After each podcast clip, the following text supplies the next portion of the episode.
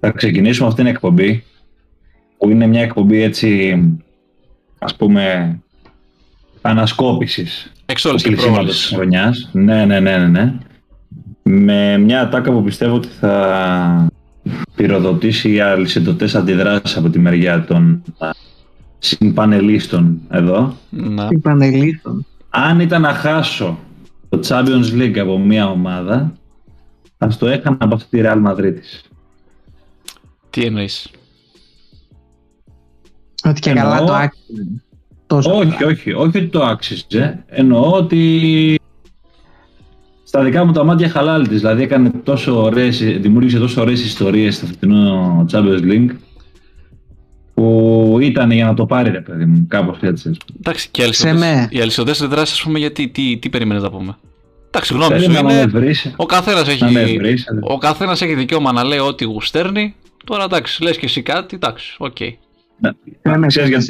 Θέμε, Έλα, βγάλ το να. Βραβείο κινησμού. Δεν περίμενα να το ακούσει αυτό. Βγάλ το να με τώρα. Με τίποτα, με τίποτα. Yeah. Ειδικά ο Ηλίας. Τι, τι φάση. Είμαστε Εγώ... αντικειμενικοί φίλαθλοι και μάρτυράς μου χασόγιας. Έτσι. Γιατί όταν, όταν το είπα αυτό σε κάποια άτομα μπροστά, δέχθηκα ε, ε, τα πειρά ε, και, και, και, το, και, και την πλήρη καταπάτηση, ας πούμε. Δηλαδή, με εκμυδένισαν που ναι, φέρθηκα ναι. σαν αντικειμενικός φύλαγλος του ποδοσφαίρου και τέλος πάντων αντικειμενικός άνθρωπος. Ναι, ναι, Αγγελικούλα μου. Απλά θέλω κάτι να πω ε, πριν. Ε, Τελείωσες, είπες το. Τελείωσα. Λοιπόν, καταλαβαίνω ότι αυτό που κάνεις είναι ένας μηχανισμός ε, άμυνας απέναντι σε αυτό το γεγονός που συνέβη. Ωραία, απέναντι να, να έχεις ας πούμε την κατοχή επί 90 λεπτά. Επί 60, εντάξει, είχε ένα 30 λεπτό πολύ καλό η Real. Και να το χάνεις στο Champions League, λες εντάξει, έγαμο το σπίτι, λες. Άντε ρε, από εκεί λες. Αυτό που κάνεις αυτή τη στιγμή είναι να χρυσώνει το χάπι στον εαυτό σου. Και δεν πειράζει, εμείς είμαστε φίλοι. Εδώ σε αγαπάμε, σε αγκαλιάζουμε. Όπως... Δεν υπάρχει, μην αγχώνεσαι. Πες τα. Βγάλ τα όλα εδώ. Είναι κατάθεση ψυχής είναι εδώ, δεν είναι. Εδώ είναι η διαφορά μας, αγαπητέ Σέμε. Όπα. Εδώ είναι, εδώ είναι η διαφορά της ε, της, ε, φτιαξιάς μας. Εγώ ξέρω να χάνω. Ενώ εσύ μπορεί... Έλα τώρα, είσαι τώρα... Είσαι ακραίος τώρα. Εγώ λέει μπορεί να μην ξέρω να χάνω, αλλά έχω μάθει να χάνω. Έχω συνηθίσει μάλλον. Καλά, και, προφανώς και να μην ήξερα, εννοείται θα το, θα το συζητώ καν. Λοιπόν, έχω μάθει για τα καλά. Ε, αυτό. Φέτος ήταν δεύτερη φύση σας. Λοιπόν, ρίξε intro και πάμε γιατί έχουμε πάρα πολύ ψωμί. Ναι, έχεις δίκιο, πάμε.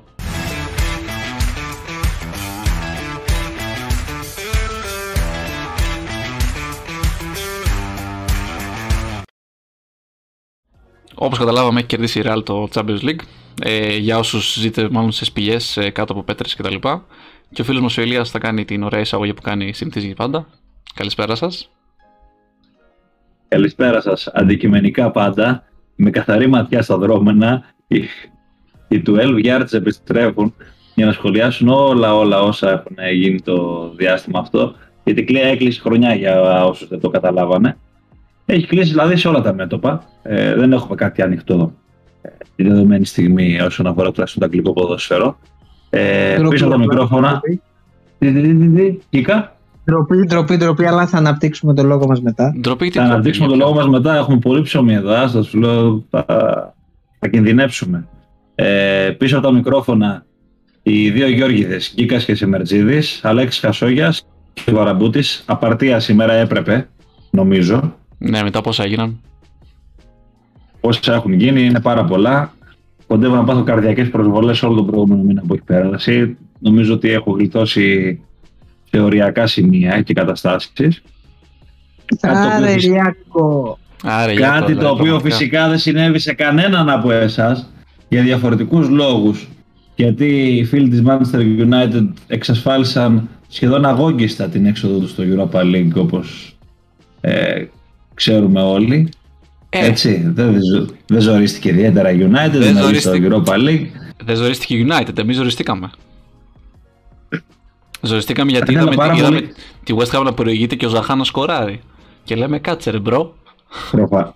Όπα, τι γίνεται; Προφανώς, προφανώς τρολάρω γιατί ε, αυτό που είχα να πω τώρα. Τι άμα η West Ham έκανε το αυτονόητο που ήταν να κερδίσει ας πούμε την αδιάφορη Brighton, ούτε καν Europa League έτσι. Δηλαδή εντάξει δεν. Πόσο πιο άσχημα να πάει αυτή η χρονιά. Ε, δεν Ήταν είναι. πολύ καλή. Ου του Έφα, Βιλαρίκο, ου του Έφα που έλεγε και μια ψυχή παλιά. Ναι. Εσύ και Λαϊδάσα την καρδερίνα Γκίκα γιατί πήρες το εισιτήριο του Champions League και μάλιστα το πήρες εμφατικά. Άφησες τον Αρτέτα, άφησες τον, Α- τον Αρτέτα στα κρύα του Λουτρού. Τον οδήγησε Δεν στα πειράζει, τάρταρα. θα του λέμε καλά λόγια από το 12 yards. Αυτό είναι το βραβείο του. Α, τώρα κάνει παράπονα ο Γκίκα, βλέπεις; Ε, Όχι, περίμενε, περίμενε. Και εγώ ε, υποστήριζα Αρτέτα μέσα στη χρονιά. Δηλαδή, τον, ε, αν ήμουν Arsenal θα, θα τον πίστευα και θα του πίστευα να δικαιώσει και άλλη χρονιά. Άλλο το ένα, άλλο το άλλο. Καλά, δεν νομίζω ότι επειδή δεν πήρε την τέταρτη θέση η Arsenal ε, τελικά η χρονιά είναι αποτυχημένη, αλλά σίγουρα είναι μια πίκρα γιατί χάθηκε όπως χάθηκε στο τέλος, έτσι. Μα Αυτό ακριβώς. Ρε φίλε, εγώ το είπα και στο live που ήμουν μονάχος μου. Έλεγα όποιος αξίζει να είναι σε μια θέση, εκεί πρέπει να είναι. Δηλαδή, εντάξει. Όπως, ή- όπως είναι οι ομάδες και η κατάταξη είναι μια χαρά. Θεωρώ. Σε όλους τους τομείς. Κοίτα, Πραγματικά σε όλους Α, τους θα τομείς. συμφωνήσω. Θα συμφωνήσω με αυτό που είπες. Νομίζω ότι κοιτώντας τη βαθμολογία ολόκληρη, έτσι, από την πρώτη μέχρι την τελευταία θέση, δεν νομίζω ότι υπάρχει κάποια κατάσταση η οποία δεν ταιριάζει με αυτό που ε, πραγματικά άξιζαν οι ομάδες. Ακριβώς. Θεωρώ δηλαδή ότι υποβιβάστηκαν αυτές που έπρεπε να υποβιβαστούν βάσει εικόνας. Τα ευρωπαϊκά ειστήρια κατανεμήθηκαν όπως ακριβώς έπρεπε. Ίσως αν θέλουμε να το πάμε λίγο πιο by the book, η West Ham έκανε μια πιο αξιόλογη προσπάθεια στη φετινή χρονιά και ίσως να άξιζε να είναι στο Europa League αντί αυτής της τραγικής United. Αλλά οκ, εντάξει, είναι μια λεπτομέρεια νομίζω. Εντάξει. Έκανε καλή ευρωπαϊκή πορεία η West Ham, εντάξει, δεν είναι αυτή. Ισχύει, ισχύει. Και έδωσε πάρα πολύ, Πολύ βάρος καλή. εκεί πέρα. Ναι, ναι, ναι, αυτό ακριβώς. Έκανε μια πορεία Αλέξη- που ομάδες, ας πούμε, της Καταλωνίας λέω τώρα. Μια συγκεκριμένη δεν είναι. Όπα, Εντάξει, λέω γενικά. όπα. γενικά. Όπα. Θα τις ζηλε- Γενικά, δεν λέω τώρα, εγώ δεν είμαι τώρα να λέω πράγματα και έτσι, αλλά με ξέρετε. Λέω γενικά ρε παιδί μου, θα ζήλευαν ακόμα και άλλες μεγάλες Τι; ομάδες. Τέτοιες πορείες. Τυχαία, Τυχαία, Τυχαία τυχαία, ανέφερες. τυχαία. ανέφερες Τώρα- την Καταλωνία την ώρα που πήγα να Μη δώσω το βάζεις. λόγο στον Αλέξη. Μη βάζεις τώρα στο στόμα μου πράγματα που δεν έχω πει. Εγώ είπα μια τυχαία πόλη στην Ευρώπη. Κάνω μια απλή ερώτηση κι εγώ. Εντάξει. Τυχαία, τυχαία, ναι, τυχαία. Αλέξη, συμφωνείς με τον ισχυρισμό ότι η βαθμολογία όπως διαμορφώθηκε είναι δίκαιη; Ε, Νομίζω με κάλυψες απολύτως και στο, στην άποψη ότι και η West Ham πρέπει να τερματίσει από πάνω μας βάσει της συνολικής της εικόνας που σίγουρα θα το είχε κάνει άμα δεν είχε φτάσει τόσο μακριά στην Ευρώπη. Ε, από εκεί και πέρα θεωρώ ότι τότε να μέστο και σε λεπτομέρειες ίσως ε, άξιζε λίγο παραπάνω την τέταρτη θέση από την Arsenal. Και πάλι ίσως σε λεπτομέρειες η Burnley άξιζε να πέσει λίγο περισσότερο από ότι η Leeds και η Everton με βάση την ε, συνολική εικόνα της χρονιάς. Επομένως, ναι, θα συμφωνήσω ότι ε, ό,τι έπρεπε να γίνει ουσιαστικά ήταν, ήταν δίκαιο εν τέλει. Δίκαιο για το πώς κατανεμήθηκαν και οι θέσεις και όλα. Γέλασε ο Γκίκας και αναρωτιέμαι το γιατί. Γιατί γκίκα; Μ' άρεσε, μ' άρεσε ρε φίλε αυτό το η η Burnley άρχισε να πέσει λίγο περισσότερο γιατί εντάξει το είχα κάνει και γνωστό ότι έχω μια συμπάθεια στη Leeds και το ευχαριστήθηκα πολύ αφενός που σώθηκε. Δεν έχω κάτι κόντρα στην Burnley έτσι οποιαδήποτε άλλη ομάδα πλην τότε να με εννοείται να ήταν πάλι θα προτιμούσα να μείνει η Leeds στη θέση της. Και γέλασα ρε παιδιά γιατί σκέφτομαι ότι κλείνει ένα όσο κι αν δεν τη χωνεύεις γιατί νομίζω αυτή η ομάδα η Burnley είναι ή τη συμπαθείς ή την αντιπαθείς δεν υπάρχει μέση κατάσταση. Τι ρε φίλε, Α, μου εντάξει, κλείνει ένα ιστορικό κεφάλαιο. σαν τον Ιησού Χριστό. Ναι. Ναι. Ναι, ήταν νομίζω καιρός να Έτσι ακριβώς. χαιρετήσουμε την Πέρλι. Εντάξει, φτάνει. Δηλαδή, είναι πολλά τα χρόνια που είναι στην κατηγορία. Φυσικά είναι προς τιμήν της το γεγονός ότι αγωνίστηκε με ένα πάρα πολύ συγκεκριμένο τρόπο όλα αυτά τα χρόνια ε, με το Σόντα στο τιμόνι. Αποχώρησε λίγο καιρό πριν τελειώσει το πρωτάθλημα φέτος. Ε, και με κάποιους ποδοσφαιριστές οι οποίοι, αν τους έπαιρνες μεμονωμένα, το έχουμε ξανασυζητήσει και έχουμε κάνει αυτήν ακριβώς. Ε, έχουμε χρησιμοποιήσει αυτές τις ακριβώς ατάκες γιατί το θυμάμαι. Αν τους έπαιρνες μεμονωμένα, δεν θυμάμαι ποιος το είχε πει από εσάς. Αυτούς τους παίχτες και τους πέταγες σε άλλες ομάδες, περισσότερους τουλάχιστον από αυτούς, το πιθανότερο είναι να μην έκαναν τίποτα το αξιοσημείωτο. Ε, σε κάθε περίπτωση ήταν ένα ωραίο πρωτάθλημα, νομίζω συνολικά.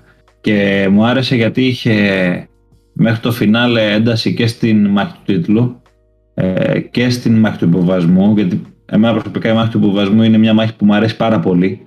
να υπάρχει ένταση μέχρι το τέλος, έστω και αν δεν αφορούσε όλες τις ομάδες, τα θερμολαδικά μας.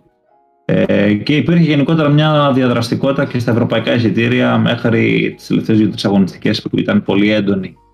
Τώρα, η δική μου η προσωπική υγεία έχει δεχθεί ένα πάρα πολύ μεγάλο πλήγμα μετά από αυτήν την τελευταία αγωνιστική καθότι αυτό το οποίο έγινε θέλω να το καταγγείλω στο Etihad και στο Anfield γιατί παράλληλα δοκιμάστηκαν οι αντοχές μου, έτσι έκανα ένα τεστ κοπόσεως ας πούμε και νομίζω ότι μετά από αυτό είμαι έτοιμος για πολλά. Ήταν πολύ σκληρός ο τρόπος. Ήταν πολύ σκληρός ο τρόπος, παιδιά. Δεν, δεν θέλω να σας περιγράψω πόσο πολύ το πίστεψα στο 0-2 της Αστον Βίλα. Αλέξη, τι λέει, τι λέει το γατάκι; Τι, τι, Είδαν επιτέλου και πάλι τη Liverpool μετά από 10 χρόνια πώς είναι το συνέστημα αυτό; Όχι, sorry, έλα, έλα τώρα, εντάξει. Συνέχισε, Ηλία. Κοίτα, να, να, σου πω κάτι, να σου πω κάτι, Αλέξη, τώρα. Επειδή έχει γίνει πολύ κουβέντα και χωρίς να θέλω να σε τσιγκλίσω φυσικά, γιατί ξέρεις ότι δεν κάνω τέτοια πράγματα. Έχει γίνει πάρα πολύ κουβέντα για να παραλληλήσουν ας πούμε, το 3-2 της ε, QPR με το 3-2 της Aston Villa.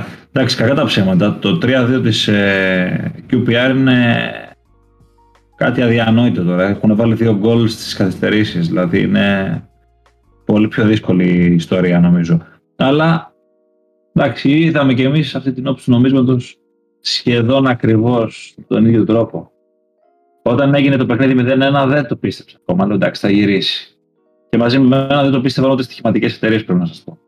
Ε, όταν έγινε το 0-2 όμως, Λέω εδώ είμαστε. Ναι, ισχύει και, Πρέπει και, να φτάνει, και, και, φτάνει και στο 75 και λες είναι 0-2 και η Liverpool είναι ένα γκολ να βάλει και το έχει πάρει το πρωτάθλημα. Αυτό ακριβώς. Πιο πολύ αγχωνόμουν εκείνη τη στιγμή χρονικά.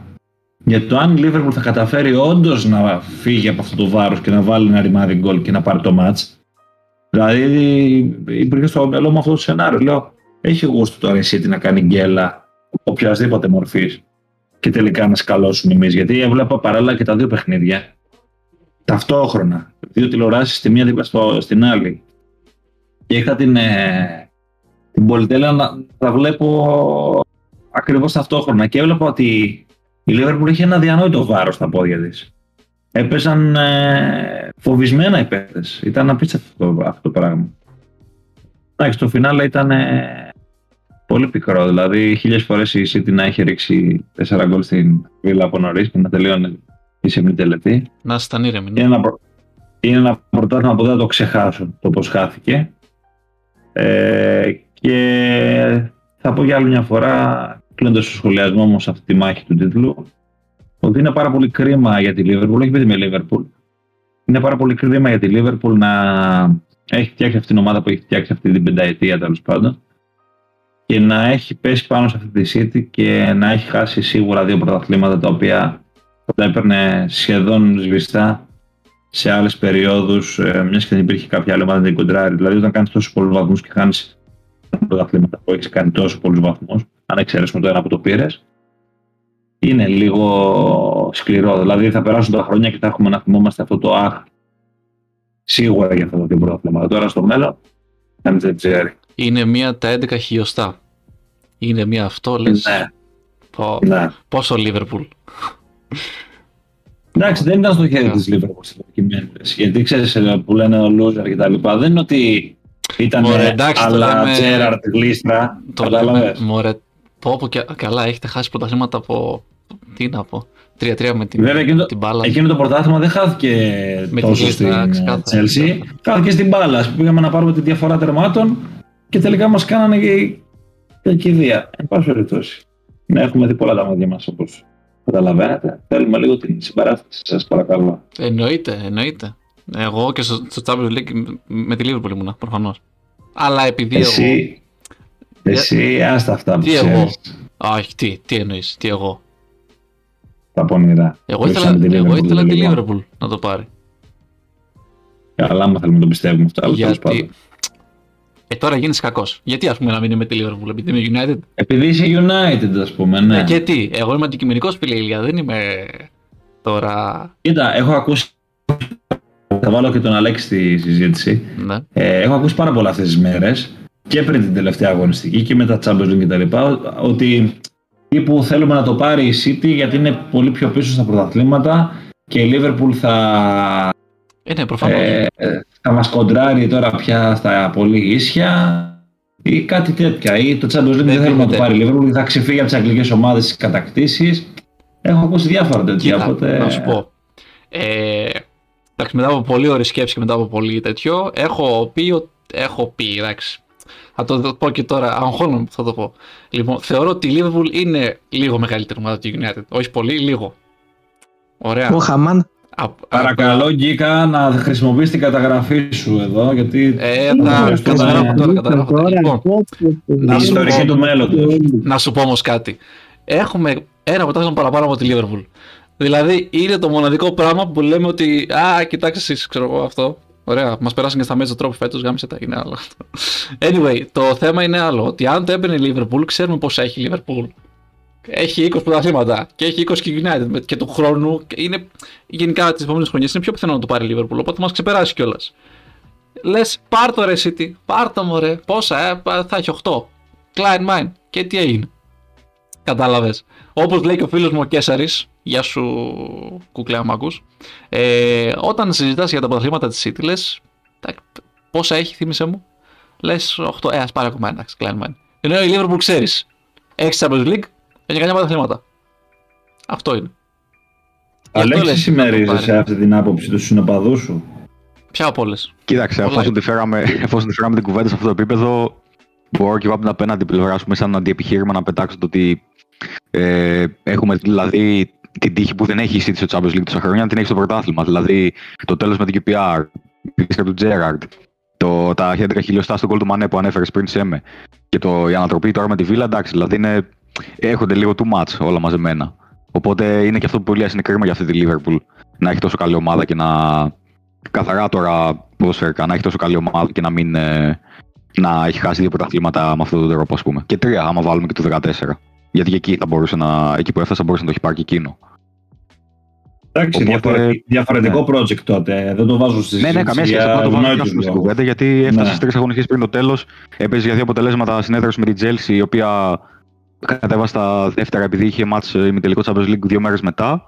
Μπορούσε να πάρεις και εκεί δηλαδή. Και δεν ήσουν φαβόρη σε καμία περίπτωση εκείνη τη χρονιά, αλλά εκεί που έφτασε ήταν ε, αυτό που λες κρίμα γιατί μπορούσα να το πάρω. Να κάνω την έκπληξη και να το πάρω.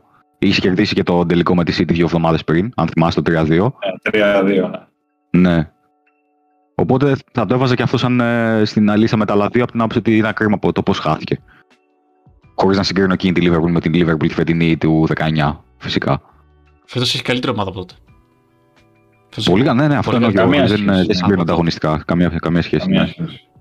Τότε Και είχε δεν κοινό. είναι πυροτέχνημα, ας πούμε, είναι Μπράβο. σταθερή.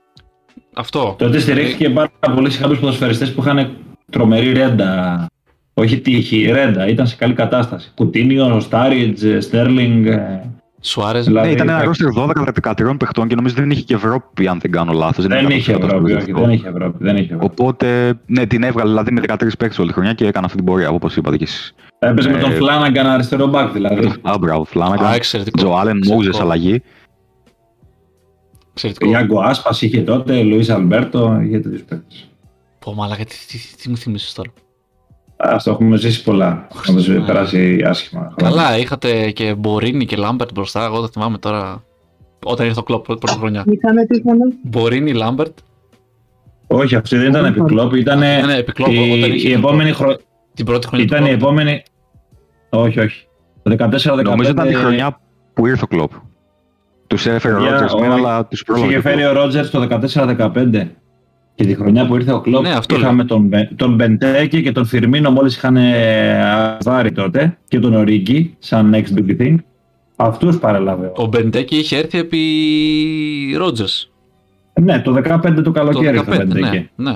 Αλλά ο, Ναι, ο Μπορίνη και ο Λάμπερτ ήταν το προηγούμενο καλοκαίρι, το 14 να ξέρετε που ήρθανε. Και ήρθανε μάλιστα ο Λάμπερτ και ο Μπαλοτέλη σαν αντικαταστάτες του Στέρλινγκ. Σουάρες. Του, όχι, συγγνώμη, του Στέρλινγκ, Του του Σουάρες. Σουάρες. Α, εξαιρετικό. Εντάξει, πήγε πάρα πολύ καλά αυτό. Γι' αυτό σου λέω, τα θυμάμαι. Άστο τώρα, τι ψάχνεις να βρεις. Εδώ έχουμε έχει χαλάσει η υγεία μας. Είχε ένα-δυο παίχτες, τρεις με το ζόρι, πραγματικά. Η Λιάννα κάνει μια ερώτηση πάνω σε αυτό που ναι, ανέφερες ναι, τώρα. όχι, ναι, θέλω να μου κάνεις μια ερώτηση. Ναι, ε, ε, θεωρείς χειρότερη η αντικατάσταση του Σουάρες με τον Παλωτέλη ή του Φερνάντο Τόρες με τον, ε, με τον Άντι Κάρολ; Έλα, ο Κάρολ ήταν τίμιος. όπου βάζεις, αλλά θα πω εν τέλει χειρότερη του Μπαλοτέλη για τον εξής απλό λόγο. Τουλάχιστον τότε που ήρθε ο Κάρολ ήρθε πακέτο και ο Σουάρες. Σωστό. Ναι, γι' αυτό ανέφερα τον Κάρολ συγκεκριμένα, γιατί ήρθε και ο Σουάρες. Σωστά. Ναι, Εγώ λέγα κρύφτηκε συγκεκριμένα η για τον ζημιά. Κάρολ. Με τον Μπαλοτέλη, παιδιά, τα είχαμε δει όλα εκείνη, τη- η- εκείνο το πρώτο μισό τέλος πάντων της χρονιάς. Είναι επαγγελματίας με το ε κεφαλαίο. Ο Μπαλοτελή. Ναι. εννοείται. Που- που- που- εννοείται Ναι, επαγγελματίας. λατρεία. Ο μόνος Ιταλός με Premier League. Μετάλλιο Premier League. Είναι ο Μπαλοτελή. κύριε. Why always me; Why always him; Λέμε. Ναι. Μεγαλύτερος από ένα μπαλοτέλη Ποκμπά. Πάρτε το. Ε, Πογκμπά, Πογκμπά, α, Τέλεια, Πογκμπά. εντάξει. Πογκμπά, παιδιά, Α, Πογκμπά. μαν, Ο διαφωνώ. αιώνα ολική. Τουλάχιστον δεν κόστησε ο Μπαλοτέλη 100 εκατομμύρια σε κανέναν. Σωστό. Ο Ποκμπά πότε Εντάξει, ήταν άλλες εποχές τότε. Ε, εντάξει, άλλες εποχές σίγουρα, αλλά. το πάρει, φίλε. Γκίκα, ακούγεσαι Αν λίγο ήταν 23 βαθιά Μπαλοτέλη καιρούς. σήμερα, μπορεί να Δεν ξέρω τι κοστίσει τον 20. συμβαίνει. Sorry. Τι έγινε, τι έγινε; Ακούγεσαι α, βαθιά ανά καιρούς, αλλά εντάξει, ε, το... Είναι από την Το κοιτάω. πηγάδα που έχει πέσει. είναι από την πηγάδα. Τι είμαι, θα, ρο- θα τρομάξουν οι ακροατές δηλαδή. Ω, δεν τρομάζουν, απλά σε ακούνε λίγο βαθιά. Λένε, «Ω, πού, πού είναι αυτός. Γκίκα, στο... Είναι μια δημονική παρουσία στο πάνελ. Ναι, αυτό. Πρέπει να συνάδεις με την ε, εποχή που διάγει η ομάδα σου. Και για πάμε στην ομάδα σου, ρε Γκίκα, για πες μας δύο κουβέντες. Πώς έκλεισε. Ήθελα να θυμίσω λίγο για τον τελικό, αλλά εντάξει, θα δεχτώ την Θα μπάλα. πάμε στον τελικό, θα πάμε στον τελικό. Μην αγχώνεσαι. Mm, Α, το Πάμε δούμε, και εκεί. πρέπει να χώνεσαι. Θα ξεκινήσω με την ομάδα μου, ε, παραθέτοντας κάτι που έλεγα πριν δύο-τρεις μήνες. Ή μπορώ να σας πω και πιο παλιά, στην αρχή της πρόσληψης του Κόντε. Γενικά, α, α, όσοι θυμούνται τα podcast και εσείς ελπίζω παιδιά, έχω αλλάξει α, άποψη δύο φορές φέτος.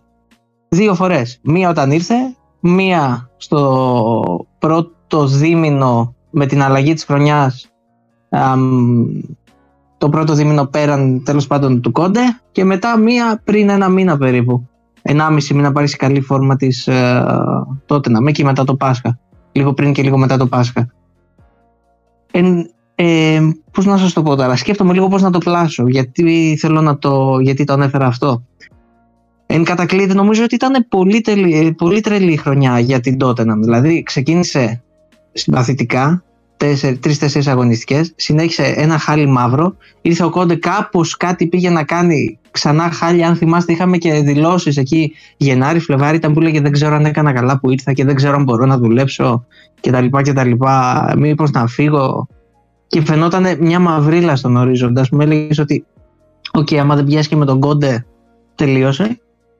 Ε, είχε και κάποιους τραυματισμούς και ξαφνική αναγέννηση. Με δύο πολύ καίριες μεταγραφές ξαφνική αναγέννηση από το πουθενά. Δεν το περίμενα. Δεν το περίμενα σε καμία περίπτωση. Και σε αυτό που λέγατε πριν, αν όντως άξιζαν οι θέσεις, ναι, με την τελική εικόνα εννοείται ότι πιστεύω ότι.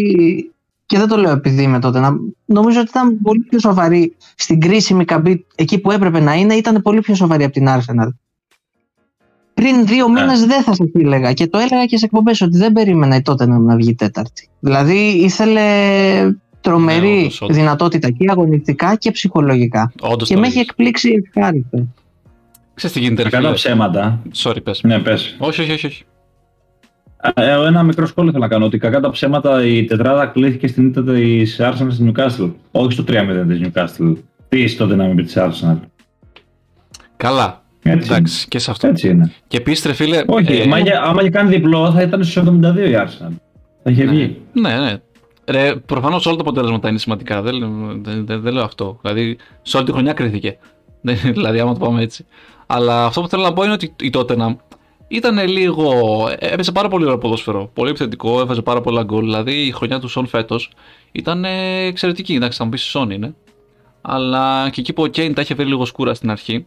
Μετά ο Κόντε νομίζω την ανέβασε πάρα πολύ, ρε φίλε. Και το αξίζει α- αρκετά παραπάνω από, την, ε, από τη φετινή Arsenal να είναι εκεί. Ήταν, ήταν πιο σοβαρή σε, σε πάρα πολλά παιχνίδια. Δηλαδή, αν ήταν ο Κόντε από την αρχή της σεζόν, δεν θα ήταν ε, καν το θέμα να κρυθεί στη τελευταία αγωνιστική όπως κρίθηκε τώρα. Θα είχε κρυθεί πολύ νωρίτερα.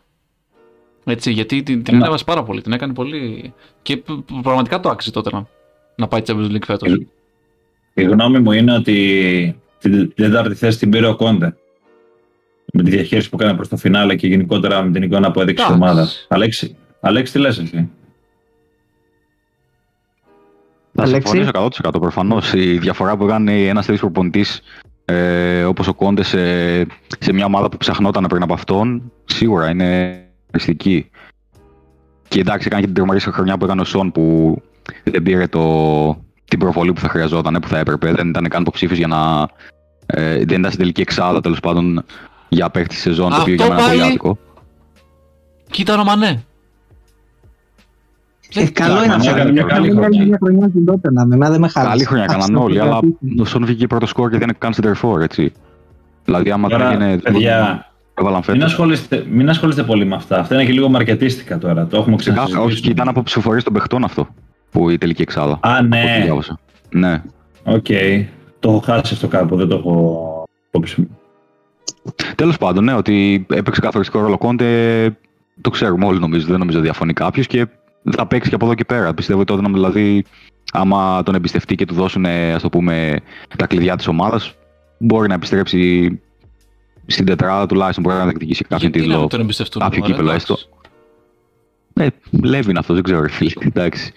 Όχι, όχι, όχι. Φέτος έκανε ήδη αυξήσεις μετοχικού κεφαλαίου 150 Ναι, ναι, αυτό εκατομμύρια. το είδα και εγώ, ήταν, ε, Δηλαδή, αν δεν γίνει και Ήταν φέτος, όντως εντάξει. Άστο, άστο, πραγματικά. Αυτό είναι ρε φίλε δηλαδή. Κοίτα, Sorry, πες. Ναι, ναι, το καλό, το καλό με τον Κόντε είναι ότι σε όποια ομάδα πάει, σε όποια ομάδα πηγαίνει, χρειάζεται.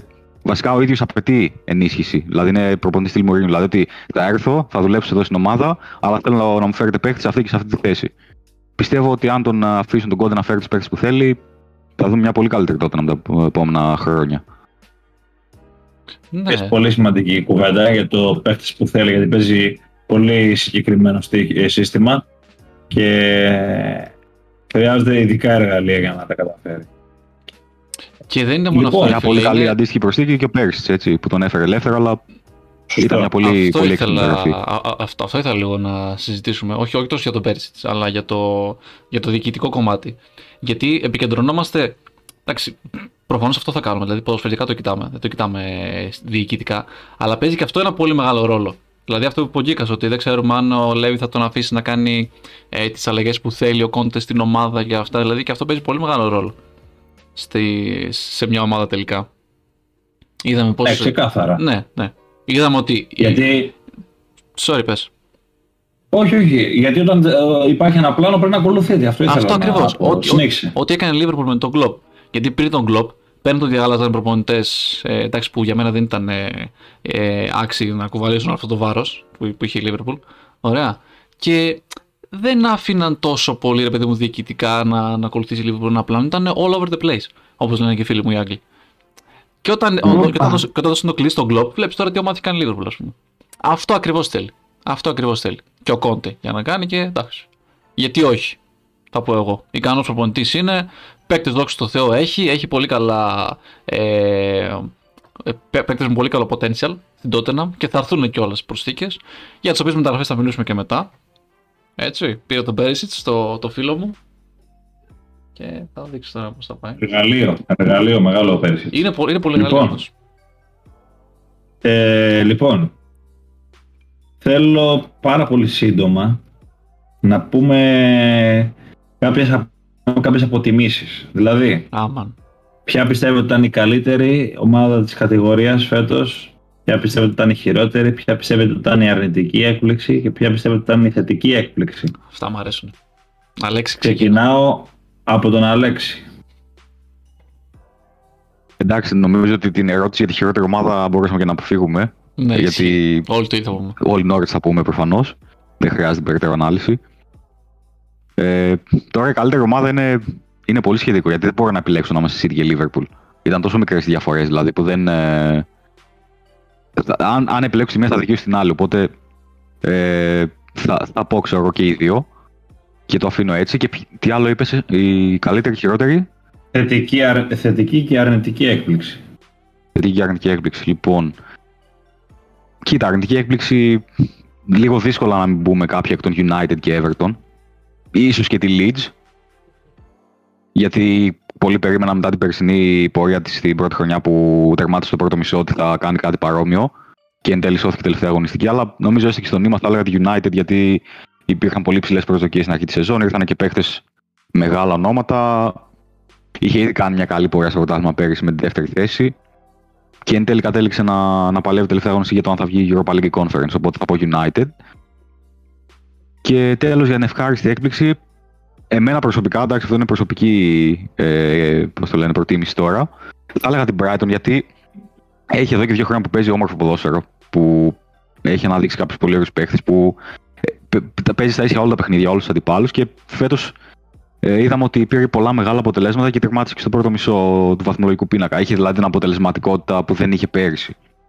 Που παρόλο που έπαιξε πολύ ωραία μπάλα, για τα δεδομένα της είχε τερματίσει 15η, νομίζω 16η. Κάπου εκεί.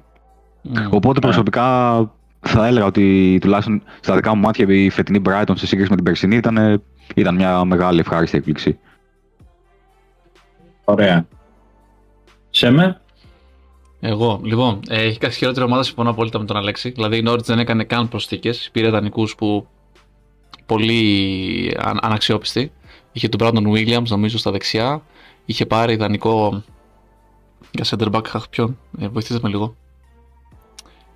Ναι, ναι, γενικότερα έχει κάνει πολύ άδοξες μεταγραφές που λες ότι απλά τις πήρε μόνο και μόνο για να έχει κάποιον στο ρόστερ, να πέσει. Και του Τζόλι, και του Τζόλι πιστεύεις ότι ήταν ε, μεταγραφή που ήταν κακή; Του Τζόλι, ρε φίλε, να, να σου πω κάτι. Ο Τζόλις είναι πολύ τίμιος παίκτης.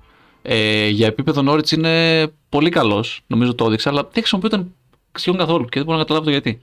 Ήταν και αυτό ένα, ένα θεματάκι. Εντάξει, θα είναι ε, δεν, δεν, δεν έχω παρακολουθήσει πάρα πολύ την όρη, να σου πω την αλήθεια. Δηλαδή, πιο πολύ αποτελεσματικά και highlights έβλεπα. Οπότε δεν έχω και μια πλήρη εικόνα. Αλλά θεωρώ ότι εντάξει, δεν προσπάθησε καν να μείνει στην κατηγορία. Δηλαδή, ήταν πολύ παράξενο πράγμα. Να δει την όρη τώρα λέει είναι για Championship. Μέτρια ομάδα στη Championship. το, έλ, το έλεγε και, και πέρυσι το Σεπτέμβριο. Και δεν το έλεγα, ναι, εντάξει. Που δεν έκανε μεταγραφέ, δεν έκανε yeah. τίποτα. Ε, καλύτερη ομάδα θα έλεγα τη Liverpool, φίλε.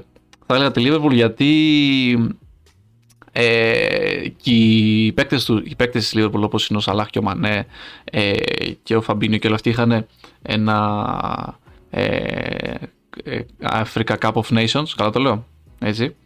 Ε, είχαν μια κούραση ρε παιδί μου, φαίνονταν δηλαδή, ναι. έκανε πάμε κούραση. Ωραία. Και παράφει την κούραση, πάλεψε μέχρι το τέλος. Έφτασε μια City η οποία ήταν στο συν 12 σε κάποια φάση του πρωταθλήματος. Ε, εκμεταλλεύτηκε όλες τις συγκέλες. Ο Κλοπ έβρισκε λύση από τον πουθενά. Εξαιρετικό, δηλαδή ε, έβρισκε τη Liverpool, έβλεπε τη Liverpool να χάνει στο πρώτο μήχρονο και να είναι χάλια και να μπαίνει στο δεύτερο εντελώς άλλο σύστημα.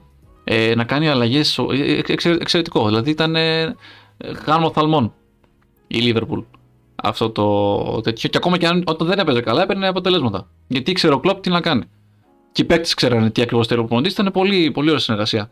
Ε, αλλά είναι πάρα πολύ μικρές διαφορές με τη City. Γιατί η City είναι υπερομάδα, εντάξει, μπορείς να, μπορεί να σου βάλει γκολ από, το, από την άμυνα, ό,τι θέλει μπορεί να κάνει ο Κλόπ, αλλά ο Γκαρτιόλα νομίζω ότι η Liverpool του Κλόπ ήταν, ήταν φέτος ε, στα σημεία λίγο καλύτερη. Ωραία. Αρνητική έκπληξη τη σεζόν νομίζω ήταν η Everton, παιδιά.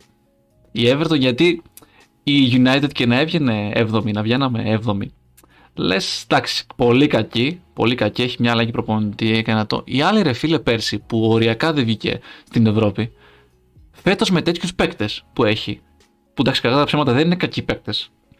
Ωραία, και είχε έναν Αντσελότη και λες το prospect ξεκινάει ένα νέο project και αυτά, και φέτος ήταν έτοιμο να πέσει.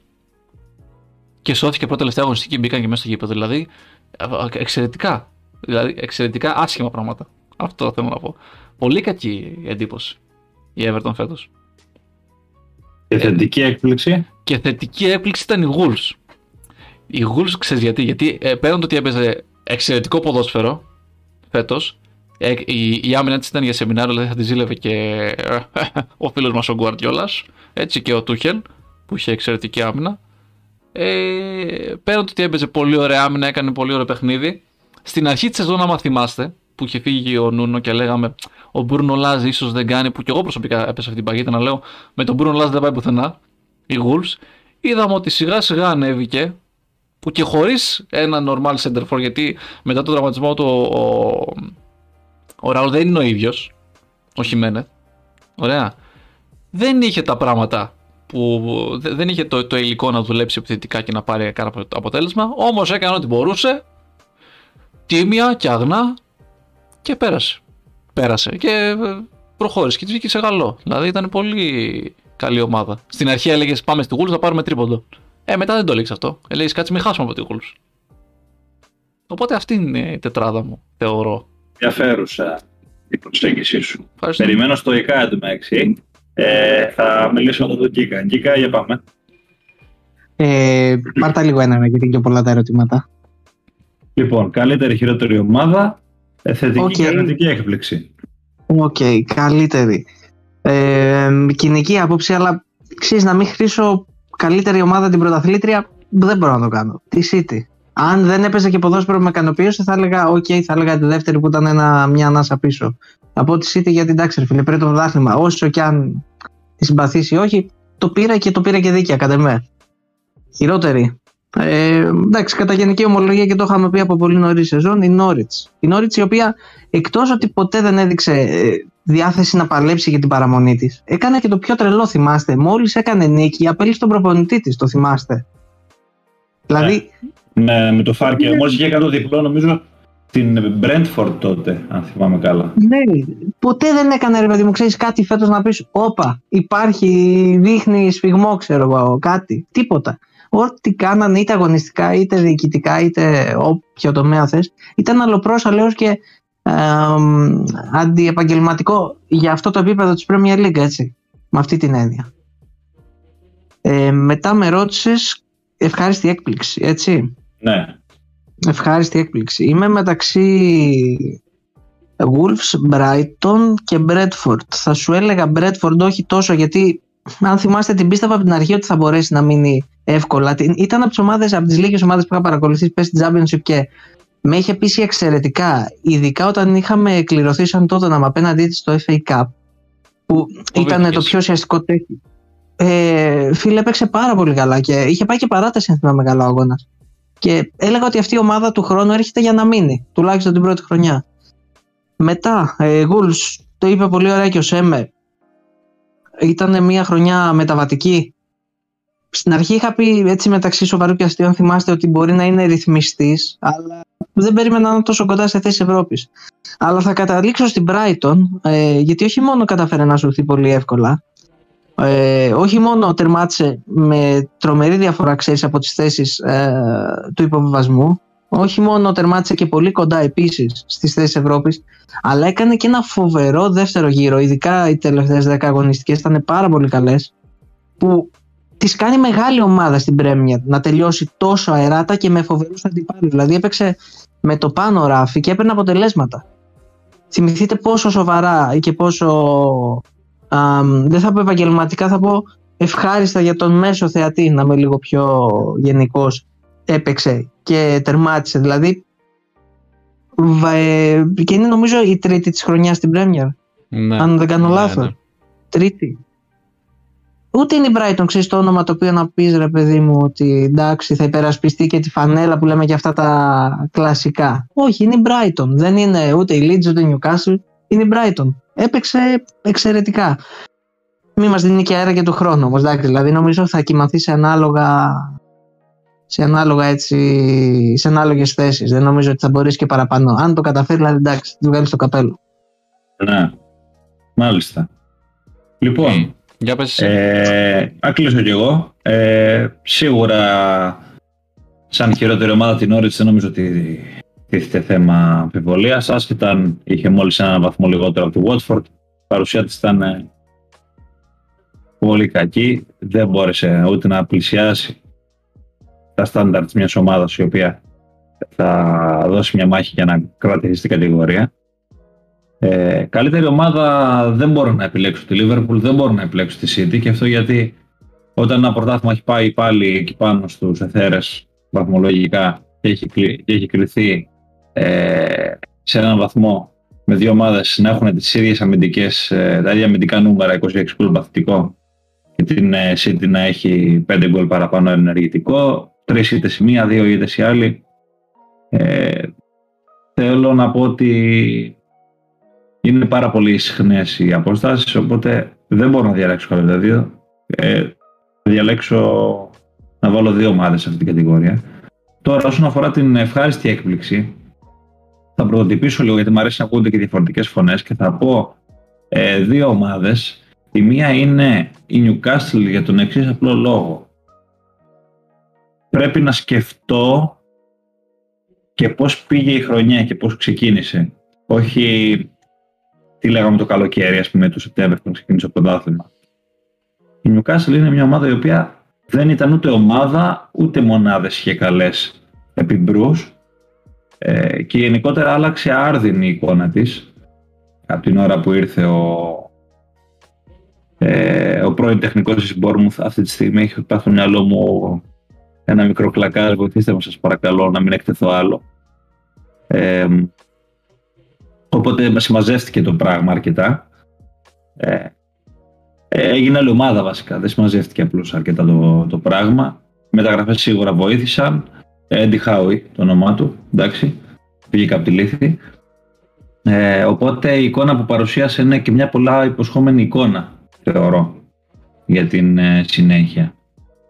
Ε, τώρα, θα, θα έβαζα μαζί σε μια κατηγορία και τη West Ham γιατί είναι μια ομάδα η οποία έκανε πέρσι μια υπερβατική χρονιά, βγήκε στο Europa League και φέτος κατάφερε να συνδυάσει πάρα πάρα πάρα πολύ καλά με ένα ρόστερ το οποίο δεν ήταν ιδιαίτερα βαθύ ε, και δεν είχε την ε, γνώση του να παίζει και πρωτάθλημα και Ευρώπη και έπαιξε μέχρι το τέλος της χρονιάς καθότι έφτασε μέχρι τα ημιτελικά του Europa League.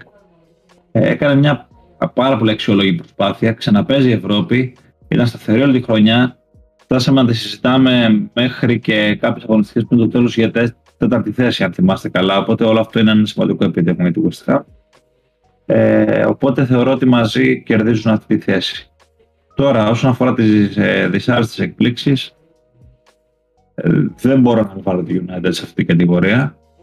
Είναι όχι απλώς δυσάρεστη η έκπληξη, είναι μια ομάδα η οποία σου προκαλεί ήκτο φέτος με την αγωνιστική της εικόνα. Ένα συνοθήλευμα θα πω, χωρίς αρχή, μέση και τέλος, το έχουμε ξανασυστήσει πάρα πολλές φορές. Ενδεικτικό είναι ότι έβαλε όσα γκολ έφαγε, το λέει πάρα πολλά για την αγωνιστική της ποιότητα ε, εντός του γηπέδου. Και γενικότερα τώρα όταν ε, ξεκινάει η χρονιά και γίνεται κάποια κρυφή έστω συζήτηση περί διεκδίκησης του τίτλου από την United και λόγω των μεταγραφών φυσικά που είχαν γίνει, όταν φτάνει σε αυτό το σημείο καταλαβαίνεις ότι κάτι δεν έχει πάει καθόλου, καθόλου καλά.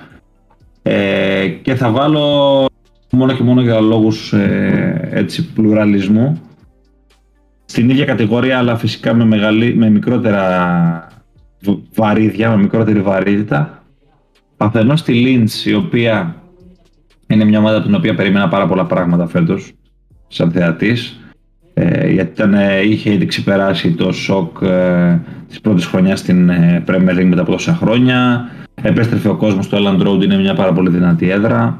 Είχε έναν προπονητή που τη δουλεύει χρόνια, έκανε κάποιες καλές κινήσεις ε, το καλοκαίρι του στα χαρτιά τουλάχιστον, ας ήταν δεν τις βγήκαν, όπως ο Ζούνιο Φιρπό και ο James, είχε έναν κορμό. Ε, οπότε περιμέναμε πράγματα περισσότερα τη Leeds. Δεν θα μιλήσω για Ευρώπη που είπαν πάρα πολύ, αλλά την περίμενα σίγουρα στην δεκάδα. Δηλαδή ο Σάλι Wolves ή Brighton. Και η τελευταία ομάδα που θα βάζα στην κατηγορία αυτή, τρεις δηλαδή έβαλα πολλές, αλλά τέλος πάντων, είναι η Leicester. Γιατί η Leicester είναι μια ομάδα που έχει δείξει μια μεγάλη πρόοδο τα προηγούμενα χρόνια με το Και φέτος πήγε απροσδόκητα άσχημα. Περίμενα πράγματα από αυτήν. Ε, είχε να αποκτήσει ένα κάποιο βάθος στο ρόσερ της, είχε ποιοτικές λύσεις. Το γεγονός που τερμάτισε 8η είναι επειδή έκανε ένα καλό ντεμαράζ στο φινάλε και την πλάσαρε καλά στη βαθμολογία. Είχε χάσει ουσιαστικά το τρένο της Ευρώπης από νωρίς. Προχώρησε στην Ευρώπη, έφτασε στο Conference ε, League μέχρι τον ημιτελικό όταν είχε αποκλείστηκε από τη Ρώμα, έχοντας καλή εικόνα στα δύο παιχνίδια, ειδικά στο πρώτο. Στην Ευρώπη δηλαδή δεν πήγε άσχημα, αλλά στο πρωτάθλημα έδειξε αδυναμία να συνδυάσει τις δύο διοργανώσεις. Κάτι το οποίο έκανε πάρα πολύ καλά η West Ham. Οπότε σίγουρα από τη Leicester με την πρώτη που έχει δείξει περιμένεις κάποια πράγματα τα οποία δεν έδειξε στο χορτάρι. Αρκετά με την Premier League, κύριοι. Ε, ξεκινήσαμε να μιλάμε για τελικό Champions League και ας φέρουμε λίγο την κουβέντα ξανά εκεί. Ε, γιατί ο τελικός είχε αγγλικό ενδιαφέρον. Real Madrid Liverpool ήταν. Ε, και όπως είπα και στον πρόλογο, αν ήταν να χάσει η Λίβερπουλ από κάποιον φέτος, χωρίς να με ενοχλήσει, θα ήταν αυτή η Real. Ε, τη Real την πίστευα πάρα πολύ μέσα στη χρονιά, το είχαμε ξαναζητήσει. Πίστευα ότι θα φτάσει πάρα πολύ ψηλά, ενδεχομένως το κατακτήσει κιόλας και φαίνεται ότι έχει και ένα άστρο. Και μην ξεχνάμε ότι ήταν και ο φωνέας των αγγλικών ομάδων, έτσι. Ναι, όλες. Τρει σερή έβγαλε έξω. Chelsea, City, Liverpool, κύριε. Παρακαλώ τα σχόλιά σας. Αχ, δεν έχω τίποτα να πω για Champions League. Γιατί επειδή βγήσα έξω από Όχι, από μου, εντάξει, ας πούμε οι άλλοι τώρα, εντάξει. Αλέξη. Κανείς δεν θέλει να μιλήσει. Πω, θα πιαστώ λίγο από το τελευταίο που ανέφερε ο Γιάκος και θα αναφέρω ότι μόνο μία αγγλική ομάδα φέτος δεν αποκλείστηκε από τη Real Madrid και αυτή είναι United. Γατάκια. ε, στα υπόλοιπα τώρα, ναι, δηλαδή καταλαβαίνω αυτό που λέει ότι αν ήταν να το χάσω από κάποια ήταν η φετινή Real. Γιατί όντως η αλήθεια είναι ότι είχε σε κάποια παιχνίδια αυτή την πορεία την τύχη με το μέρος της, κατά ψέματα. Απ' την άλλη, ωστόσο, ε, οι στιγμές οι ανατροπές που πρόσφερε και με την Παρή και με την Chelsea και κυρίως με τη City το δεύτερο παιχνίδι ήταν από μόνε τους και, και μόνος δηλαδή μπορείς να πεις ότι θα ήταν κρίμα να μην καταλήξει με μια κατάκτηση της κούπας. Και το, δεν το λέω αυτό, όποια ομάδα να τη θέσει ράλ θα, θα πιστεύω θα λέγαμε το ίδιο. Ξέρεις δεν κατάλαβα, Αλέξη. Ξέρεις δεν κατάλαβα, Αλέξη και οι υπόλοιποι. Με ποιο κριτήριο ε, προάχθηκε τέλος πάντων η Λίβερπουλ σαν τόσο μεγάλο φαβορή απέναντι στη Ρεάλ. Δηλαδή το θεωρώ, το, το θεωρώ εγκληματικό τουλάχιστον αυτό που έκαναν ρε, οι στοιχηματικές. Ένα λεπτό ρε σε συγγνώμη. Μιλάμε για μια ομάδα η οποία κατέκτησε το πρωτάθλημά της σχετικά νωρίς, οπότε είχε το περιθώριο να ξεκουραστεί. Πρώτον. Δεύτερον, ε, εν αντιθέσει φυσικά με την Λίβερπουλ στο πρώτο που έπαιξε μέχρι την τελευταία αγωνιστική στα κόκκινα. Ε, ε, δεν είχε τόσους πολλούς αγώνες να δώσει. Δεν είχε κύπελα όπως είχε η Λίβερπουλ. Το κύπελο τέλος πάντων το FA Cup που έπαιξε τελικό πρόσφατα. Οπότε άλλο ένα παιχνίδι έντασης και ψυχολογικής και αγωνιστικής. Και φυσικά μιλάμε για μια ομάδα η οποία έχει κρύο αίμα. Κακά τα ψέματα. Αν έβλεπες το ζέσταμα ε, πριν τον τελικό, έβλεπες στα, στα πρόσωπα των παιχτών, στον τρόπο με τον οποίο κινούνταν στον χώρο, δεν ξέρω, εγώ τα πιστεύω πάρα πολύ αυτά τα πράγματα γενικά. Μια χαλαρότητα τύπου άλλος ένας τελικός. Ελάτε να κάνουμε τη δουλειά μας. Ενώ απέναντι στη Λίβερπουλ έβλεπες ένα τεράστιο πρέπει, ένα τεράστιο άγχος. Πρέπει να δείξουμε κάτι, πρέπει να δείξουμε ότι είμαστε Λίβερπουλ, ότι είμαστε δυνατοί. Ε, η Real μας κέρδισε το 18, να το, να το κάνουμε εμείς τώρα. 19. 18-18, έχεις δίκιο. 18. Ε, οπότε έβλεπες μια ομάδα λίγο τρομοκρατημένη, το όχι ακριβώς τρομοκρατημένη, μια ομάδα η οποία ήταν σφιγμένη. Το must win. Η Real, ναι. η Real δεν έπαιξε τίποτα στο παιχνίδι, αλλά έκανε αυτό που πρέπει το μάτς. Είναι αυτό που λέμε πολλές φορές, οι τελικοί δεν παίζονται ρε παιδιά, κερδίζονται. Η, η Liverpool έπαιξε τον τελικό και η Real τον κέρδισε, απλά είναι τα πράγματα. Να σου πω γιατί οι στοιχηματικές δίνανε παραπάνω στη Liverpool παρά στη Real καθαρά για το γεγονός ότι η Real έφτασε σε ένα τελικό σε ένα Champions League στο οποίο στη φάση των knockouts δεν ήταν ποτέ καλύτερη ομάδα στον αγώνα. Καταλαβαίνω αυτό. Αλλά δεν μπορώ να καταλάβω το πώς δίνεις τόσο μεγάλη διαφορά. Δώσε ένα ισχνό προβάδισμα. Α, καλά, ναι. Στοιχηματικέ, εντάξει, το, το είχαν τρελό. Δεν ε, ναι, ξέρεις, μπορεί να μην είναι το αντικείμενο μας, αλλά κάποιες φορές κρίνεις και από αυτά βλέποντάς τα. Δηλαδή είναι ας πούμε μια κοινή θεώρηση των πραγμάτων. Και αν αφήσουμε στην άκρη τις στοιχηματικές, έχω βρεθεί σε πάρα πολλές συζητήσεις που λέγανε κόσμος χωρίς να οπαδεί τη Λίβερπουλ. Δεν υπάρχει περίπτωση. Η Λίβερπουλ θα το πάρει ό,τι και να γίνει. Δεν το συμμερίστηκα ποτέ φυσικά. Γκίκα. Ξεκινάς από μένα, ε. Καταρχάς αυτό που είπες για τη Ρεάλ. Ε, γενικά στη Real ουδέποτε είχα συμπάθεια. Είναι ο σύλλογος ο οποίος μπορώ να σου πω ότι έχω την μικρότερη δυνατή συμπάθεια από όλους. Από τις ομάδες που ε, δηλαδή. Ε, ρε παιδί μου, είναι ξέρεις κάποιες ομάδες που λες δεν συμπαθώ. Η Real είναι αυτή που ε, είναι στο νούμερο ένα αυτής της λίστας. Ακόμη δηλαδή και πώς να σου πω, και η Arsenal να παίζει το τελικό θα μείνει με την Arsenal σε τέτοιο βαθμό. Ε, για να μην πω άλλες ομάδες. Απλά τι γίνεται. Αυτό που κάνει η Real φέτος, οκ.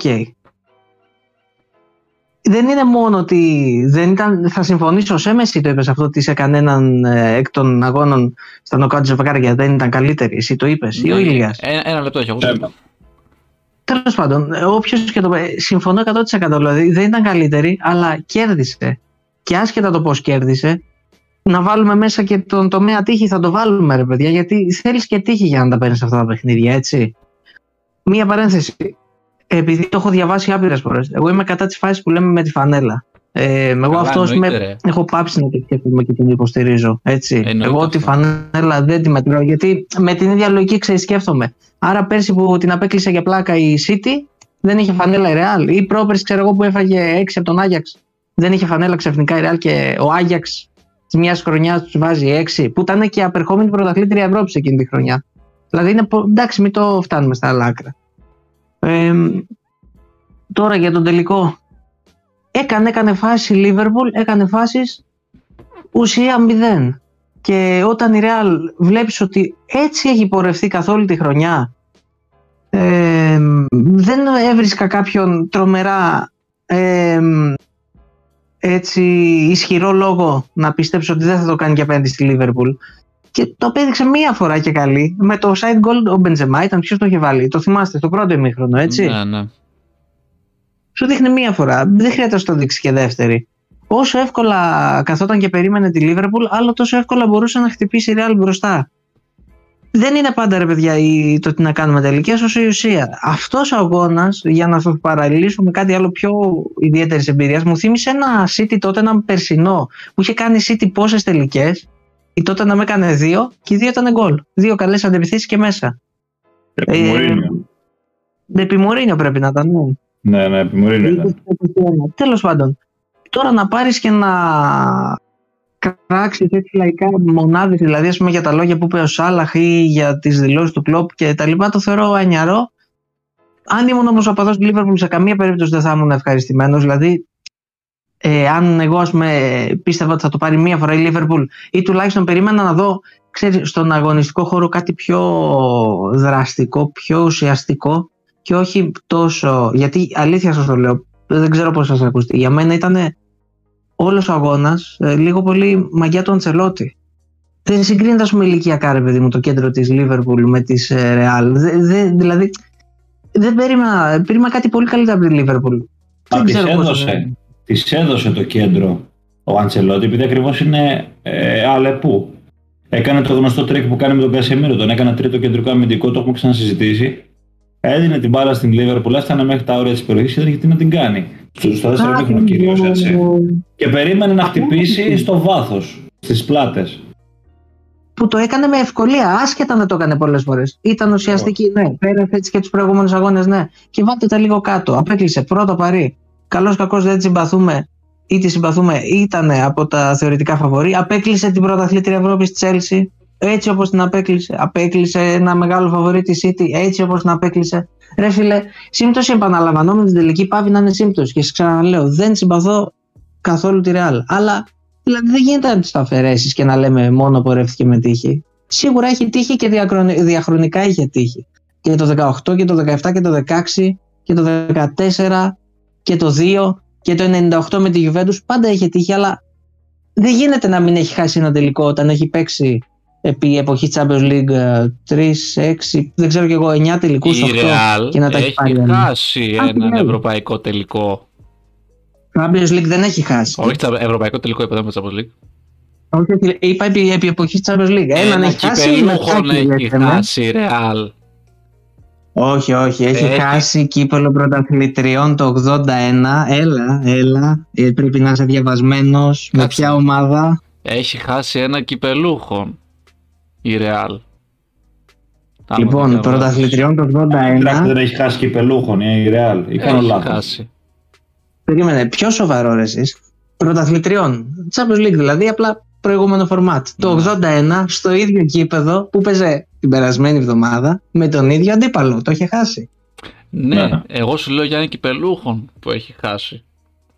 Κάτσε, ε, η Liverpool είχε. Η, Τέλος με, με τη πάντων. Real ήταν το 81. Ναι, Liverpool Real. Α, δεν το Ένα μηδέν. ήξερα. Μου έχει ανοίξει ένας άλλος νέος κόσμος. Εγώ σου λέω για ένα κυπελούχον που έχει χάσει η Real. Δεν θυμάμαι τη χρονιά το Τι έχεις λησάξει με τον κυπελούχον τώρα, τι Θα θες. σας πω γιατί μου είχε μείνει πολύ. Θα σας πω σε λίγο, μιλήστε και μην αγχώνεστε. Λοιπόν, μιλήστε, μιλήστε, πείτε, πείτε. Ε, ναι. Ε, πάντως, ε, επειδή έχει γίνει πολλής λόγος για τύχη, μωρέ, δεν θεωρώ ότι είναι τύχη το να είσαι χειρότερος, εντός εισαγωγικών χειρότερος, στο παιχνίδι για τον αντίπαλο. Δηλαδή, ο αντίπαλος να έχει δημιουργήσει περισσότερες ε, καταστάσεις για γκολ κτλ. κτλ. Και εσύ να βάζεις γκολ ε, στην πρώτη ή στη δεύτερη ευκαιρία που κάνεις, όταν πρόκειται για έναν τελικό. Γιατί οι τελικοί ακριβώς κερδίζονται. Δεν έχει σημασία ποιος θα παίξει καλύτερα. Θεωρώ ας πούμε ότι είχε πολύ πολύ μεγαλύτερη τύχη η Real το 18 γιατί έπεσε πάνω σε έναν αδιανόητο τερματοφύλακα κατεφημισμένο τερμα- τερματοφύλακα δηλαδή αυτά τα πράγματα δεν γίνονται στο ποδόσφαιρο έτσι σε τέτοιο Παναγία επίπεδο. μου, τον έφυγε τον άνθρωπο, ρε. Όχι, μα πραγματικά ρε, εσύ, εκεί κα- εκεί ήταν τύχη. Εκεί είχε τύχη ρε. Βρήκε δύο γκολ από το πουθενά κυριολεκτικά. Όχι από το πουθενά έβγαλα μια αντεπίθεση και έβαλα γκολ. Από το πουθενά. Θα μου πεις έτσι είναι το άθλημα. Είναι και το λάθος μέσα. Οκ, αλλά αν θέλουμε να μιλήσουμε για τύχη, να μιλήσουμε και για τύχη. Δηλαδή, σε ένα πρεσάρισμα του αντίπαλου τερματοφύλακα στο τελικό της Champions League να κάνει αυτό το πράγμα. Όχι, έχεις και τύχη. Προφανώς και πρεσάρει, αλλά έχεις και τύχη. Ή να φεύγει η μπάλα μέσα από τα χέρια του. Αυτό είναι τύχη. Το να παίξει στην αντεπίθεση, να κάνει ο Βαλβέρδε αυτή την πάσα που έκανε στον ε, Βινίσιους προχθές στο Παρίσι. Ε, συγγνώμη, αυτό δεν είναι τύχη, είναι δουλειά. Τέλος πάντων. Ε, εντάξει, η Real φέτος φάνηκε ότι είχε το άστρο. Και δεν ήταν μόνο το άστρο. Έχει μέσα κάποιες προσωπικότητες, εγώ τα πιστεύω αυτά πάρα πολύ. Όχι τα μεταφυσικά, τις προσωπικότητες. Που πρέπει να είναι εκεί και να έχουν συγκεκριμένη παρουσία μέσα στο παιχνίδι όταν, όταν είναι οι συνθήκες τέτοιες. Και το είδαμε στη διοργάνωση αυτή φέτος πάρα πολύ. Ήταν ο Μόντριτς, ήταν ο Μπενζεμά, ήταν ο Κουρτουά, ήταν ο Καρβαχάλ σε κάποιο κομμάτι των παιχνιδιών της κάποιες φορές. Ε, ήταν ο Κασεμίρος σε κάποιες άλλες ε, στιγμές. Δηλαδή κάποιοι παίκτες οι οποίοι έχουν πάρα πολύ μεγάλη εμπειρία από τέτοιες καταστάσεις παιχνιδιού. Κασεμίρος. Σε ρε κάθε, φίλε. περί... σε Ανοίξτε. κάθε περίπτωση είναι... Δεν θεωρώ ότι υπάρχει κρίμα για τη Liverpool για το Champions League. Δεν έγινε κάτι. Έπαιξε ένα λίγο και τον έχασε. Δηλαδή το πήρε το 19. Δεν, ε, δεν θα γίνει και κάτι. Το κρίμα είναι το πρωτάθλημα ξαναλέω. Δηλαδή αυτό μου έχει μείνει εμένα σαν παρατηρητή των καταστάσεων. Σαν μεγάλο κρίμα. Δεν πειράζει. Εντάξει. Υπάρχουν, ε, υπάρχει το μέλλον, γιατί ποτέ δεν ξέρεις πώς μπορεί να εξελιχθούν τα πράγματα. Ήταν, ήταν η χρονιά της Real, κατά τα ψέματα. Φαινόταν αυτό. Ρε φίλε, Είχε- είναι, είχε τον δεν αέρα. είχε καθόλου πίεση η Real. Δηλαδή, από όταν ξεκίνησε το Champions League δεν είχε πίεση. Γιατί σου λέει ότι η χρονιά φέτος είναι λίγο παράξενη. Ξεκινάμε ένα rebuild, ήρθε ο Αντσελότη να, να, να, να αναδομήσει την ομάδα. Όλοι οι παλιοί θα φύγουν του χρόνου. Παίρνουμε παίκτες, πήρε το 19χρονο Καμαβίγκα. Ε, Ξεκινάει να παίρνει και άλλους παίκτες. Περιμένανε τον Εμπαπέ για να κάνουν το rebuild και σου λέγε εντάξει. Κάτω ότι περάσαν τους ομίλους, εντάξει, δεν το συζητάω καν. Το περάσαν ούτως ή άλλως. Μετά με την Παρή, εντάξει, λες Παρή, κερδίσαμε, καλό. Πάμε και ό,τι γίνει με την Chelsea. Και πήγαν Ξέρεις φέτος, τι τότε. είναι η Real Sem φέτος; Τι είναι Real για πες. Για μένα, για μένα το μεγαλύτερο στιγμιότυπο ας πούμε, για το τι είναι η Real φέτος ήταν μια κατάσταση. Ποια; Γκρεμίζεται, γκρεμίζεται το σύμπαν στο Etihad. Του είχε βάλει κάτω η City και τους πατάει. Τους πατάει όμως. Ο άλλος, ο Αντσελότη, έχει μ, ε, αλάμπα ανέτοιμο, παίζει μέσα και είναι τρικυμία η άμυνά του, δεν λειτουργεί τίποτα σωστά. Έχουν καταστραφεί τα πλάνα του εντελώς. Και τον βλέπεις στον πάγκο να είναι σε μια κάλμα κατάσταση. Παιδιά, χαλαρώστε, δεν τρέχει τίποτα. Θα τη βρούμε την άκρη. Βλέπεις του ποδοσφαιριστέ δεν είναι κανένας πανικόβλητος. Δηλαδή όλο αυτό είναι πείρα. Και οι διοργανώσεις σαν το Champions League τις παίρνει εν πωλήσει η πείρα και η τύχη φυσικά. Και οι συγκυρίες. Γιατί είναι μικρή διοργάνωση. Εννοώ μικρή σε μέγεθος. Δεν είναι πρωτάθλημα, δεν είναι μαραθώνιος. Που εκεί φαίνεται η καλή ομάδα. που Πάει μέχρι τέλου. Είναι εκατοστάρι. Μπράβο. Το ότι έγινε ο πιο πολύ. Πώς το λένε. διακοσμημένος προπονητής ο Αντσελότη, Champions League. Ε, εγώ του θεωρώ τον Αντσελότη Αλέξη, θέλω τη γνώμη του Αλέξη πάνω σε αυτό. Έναν πολύ underrated προπονητή. Πολύ Διαφορετικά. overrated θα το πω εγώ. Underrated πάρα Τι πολύ. λέγαμε πέρσι. Μας εξευτήλισε ο Αντσελότη φέτος. Είναι, είναι πολύ underrated προπονητής. Για μένα έφτιαξε την κορυφαία Μίλαν μετά φυσικά από εκείνη τη Μίλαν του Φανπάστεπ και του Κούλιτ και ενώσει χρονικά έτσι ε, του Σαβίσεβιτς και τα λοιπά ε, Δεσάκη. Λοιπόν, έφτιαξε την κορυφαία Μίλαν σε μια φάση χρονικά στην οποία η Μίλαν παρέπε και έψαχνε τον εαυτό της ε, και την οδήγησε για πολλά, για πολλά χρόνια σε τρομερές επιτυχίες, κυρίως στην Ευρώπη.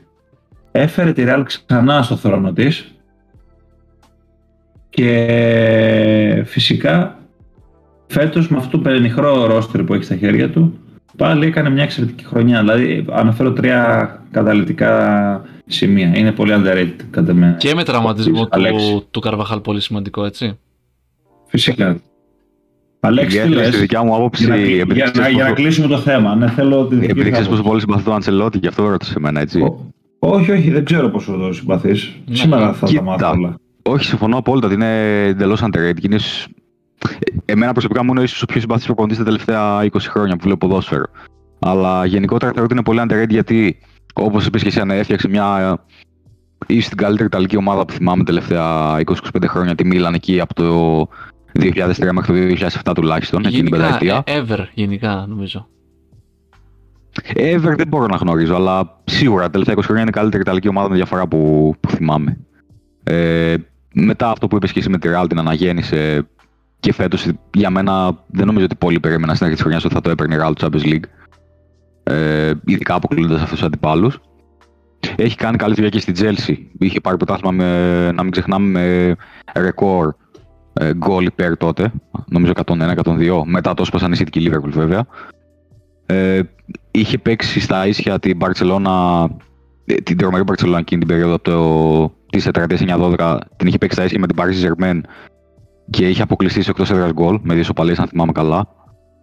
Γενικότερα είναι, θεωρώ ότι είναι πολύ υποτιμημένος προπονητής. Ίσως φταίει το ότι είναι και πιο χαμηλών τόνων σε σύγκριση με τους υπόλοιπους κορυφαίους προπονητές της εποχής του και δεν έχει τόσο, τόσες συμπάθειες και αντιπάθειες βέβαια αντίστοιχα. Αλλά ναι, θεωρώ ότι είναι με διαφορά από τους ε, πιο προτιμημένους και σίγουρα είναι μέσα στου 5-6 κορυφαίους τα τελευταία ε, 20-25 χρόνια τουλάχιστον. Χαίρομαι που συμφωνούμε. Και νομίζω ότι είναι η ώρα να κλείσουμε το κομμάτι αυτό. Ε, κάναμε λόγο πριν ε, για διάφορα θέματα, τα οποία θα έχουμε την ευκαιρία να τα συζητήσουμε το καλοκαίρι, όπως είναι οι μεταγραφές. Δεν, ε, δεν θα έχουμε έτσι κι αλλιώς και άλλη αγωνιστική δράση πλέον. Ε, ήθελα πάρα πολύ σύντομα για να πάμε στο κλείσιμο της εκπομπής να κάνουμε δύο-τρία σχολιάκια για την Championship, η οποία Championship ήταν και η, η τελευταία χρονικά ας πούμε, υποχρέωση που στο αγγλικό ποδόσφαιρο Ε, και κλείσαμε με τον τελικό της, ε, της Championship που ήταν το παιχνίδι της Huddersfield- Huddersfield με την ε, Nottingham Forest. Έχουμε επιστροφή της Nottingham Forest στην ε, Premier League μετά από 23 χρόνια. Nottingham Forest του Βαγγέλη Μαρινάκη, θυμίζουμε. Έτσι, ελληνικό στοιχείο.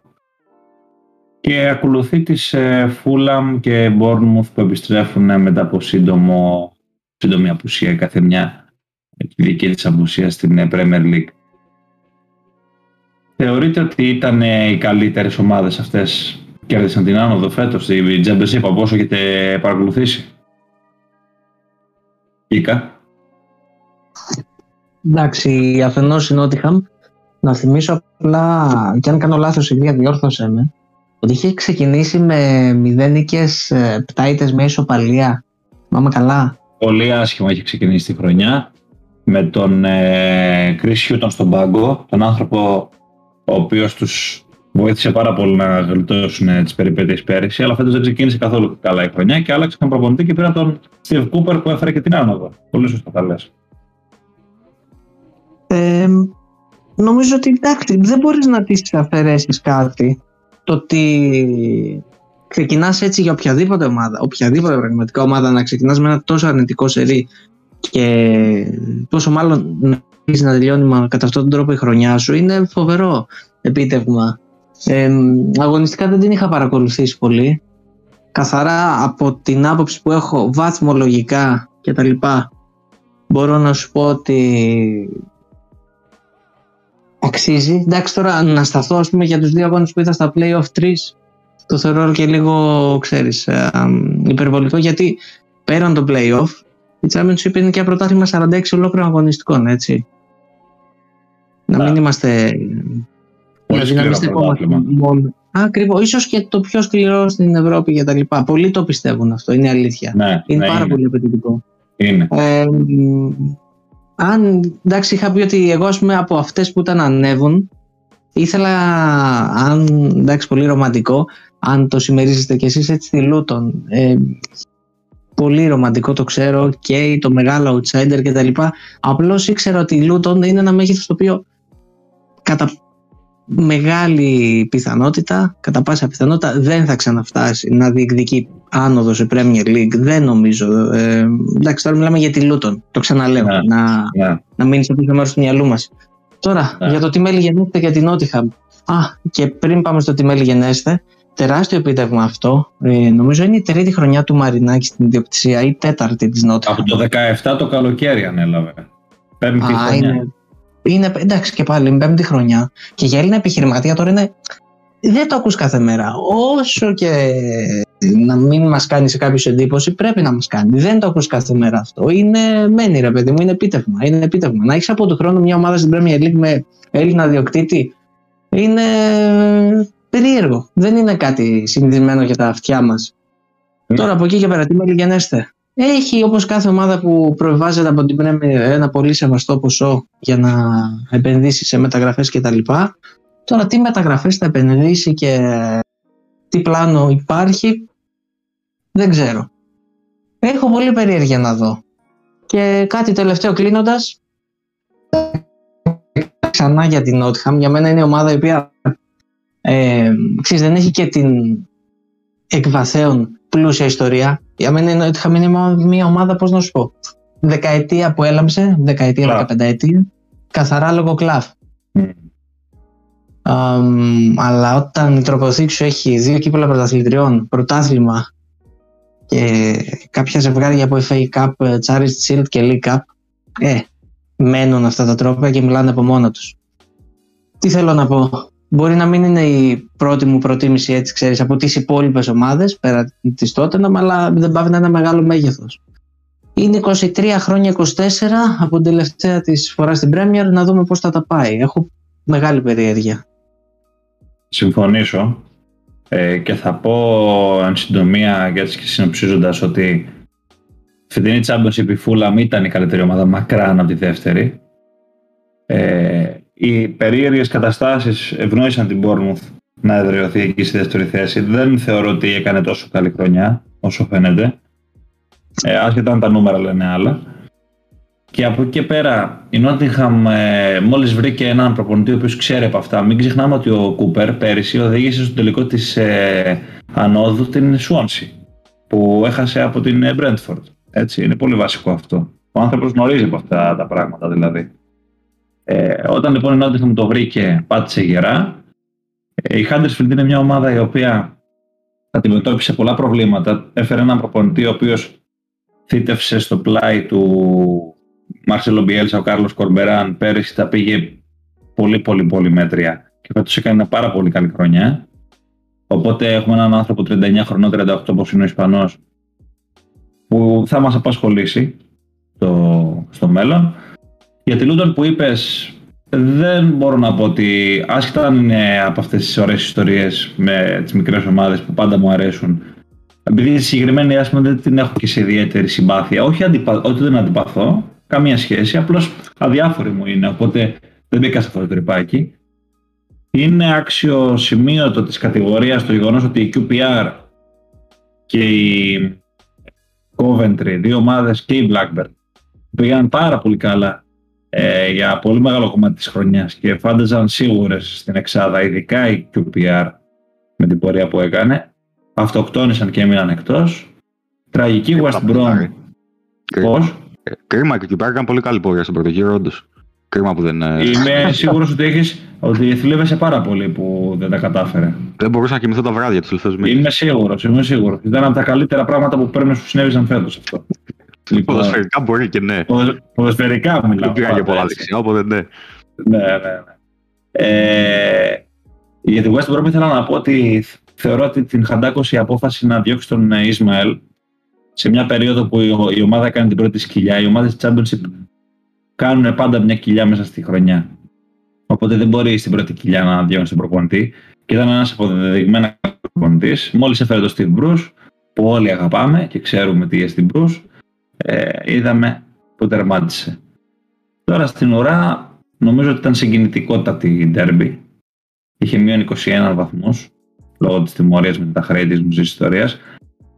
Αν είχε τους βαθμούς που έπρεπε θα είχε τερματίσει σε πάρα πολύ άνετη θέση όσον αφορά την μάχη της παραμονής. Θα είχε δηλαδή 55 βαθμούς. Οπότε ρίξε πολύ μεγάλη μάχη το σύνολο του Ρούνε για να κρατήσει την κατηγορία, αλλά δεν τα κατάφερε. Δεν είχαμε και θρίλερ στο τέλος τι θα γινόταν με την παραμονή. Είχε κλειδώσει αυτό από νωρίς. Αλλά νομίζω ότι ήταν μια συναρπαστική χρονιά όσον αφορά την ε, μάχη της Ανόδου και αυτό είναι τελικά το πιο ωραίο νομίζω σε αυτό το πρωτάθλημα. Περιμένω πώς και πώς επιτέλους τη Middlesbrough να τα καταφέρει, δηλαδή πάλι στο τέλος δεν έφτασε κοντά, αλλά κάτι της έλειπε. Την Είναι- περιμένω. είναι Αρχίσαμε Leeds. πάλι τα ίδια με τη Middlesbrough, άντε πάλι. Middlesbrough είναι, Είναι είναι συμπάθεια.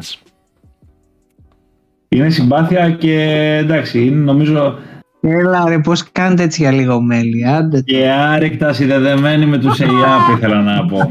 Τι Δεν είπε, περίμενα το μαλάκα, μέλι. μέλι. Το μέλι, έχει μέλι, έχει μέλι. Ναι, ναι, ναι, ξέρει αυτός, ξέρει. Ξέρω, λοιπόν, θα το όλοι ακούσει και ξέρουμε. θα, θα, θα πληρώσει όπως πρέπει. λοιπόν, δεν ξέρω αν έχετε να προσθέσετε κάτι πάνω στη Championship. Εγώ ρε φίλε δεν παρακολουθώ σχεδόν καθόλου φέτος, οπότε ούτε τα playoffs είδα δυστυχώς. Ε, Ναι, είναι μια ωραία κατηγορία, αλλά πού να βρεις και τόσο χρόνο ρε εσύ σε με τελικά. Ε, ναι. Τι να πρωτοδείς, Είναι τι 50 να αγώνες ρε πρωτοδείς. φίλε, δηλαδή εντάξει Morton Cup, έλα. Ε, Σέμε, σέμε, να χαίρεσαι που δεν βλέπεις, γιατί σημαίνει ότι δεν παίζει Λίτζα εκεί πέρα, ρε φίλε. Αυτό, Ξεκάθαρα. όταν, όταν έπαιζε η Leeds, άκουγα και ραδιόφωνο ακόμα ρε φίλε, γιατί υπήρχαν αγώνες στην Championship πριν 5-6 χρόνια, τις οποίες δεν τους κάνει τη τηλεόραση. Εξωφρενικά πράγματα. Ναι. Ακόμα. Και ακόμα, ισχύει υπάρχουν. Αυτό. Δηλαδή, εντάξει, να- σε μια ομάδα στο επίπεδο της Leeds δεν είχαν τηλεόραση. Δηλαδή, λίγο ήμαρτον. Και δεν ξέρουμε πού να το δούμε. Ημέρες, Και άκουγα ημέρες ράδιο ραδιοφώνου. για να ακούω τη Leeds. Πώς Με παίζει. το τρανζιστοράκι, με το τρανζιστοράκι και με την τζιμπλόλαμπα ως εμέ. Ναι, αυτό. Λοιπόν.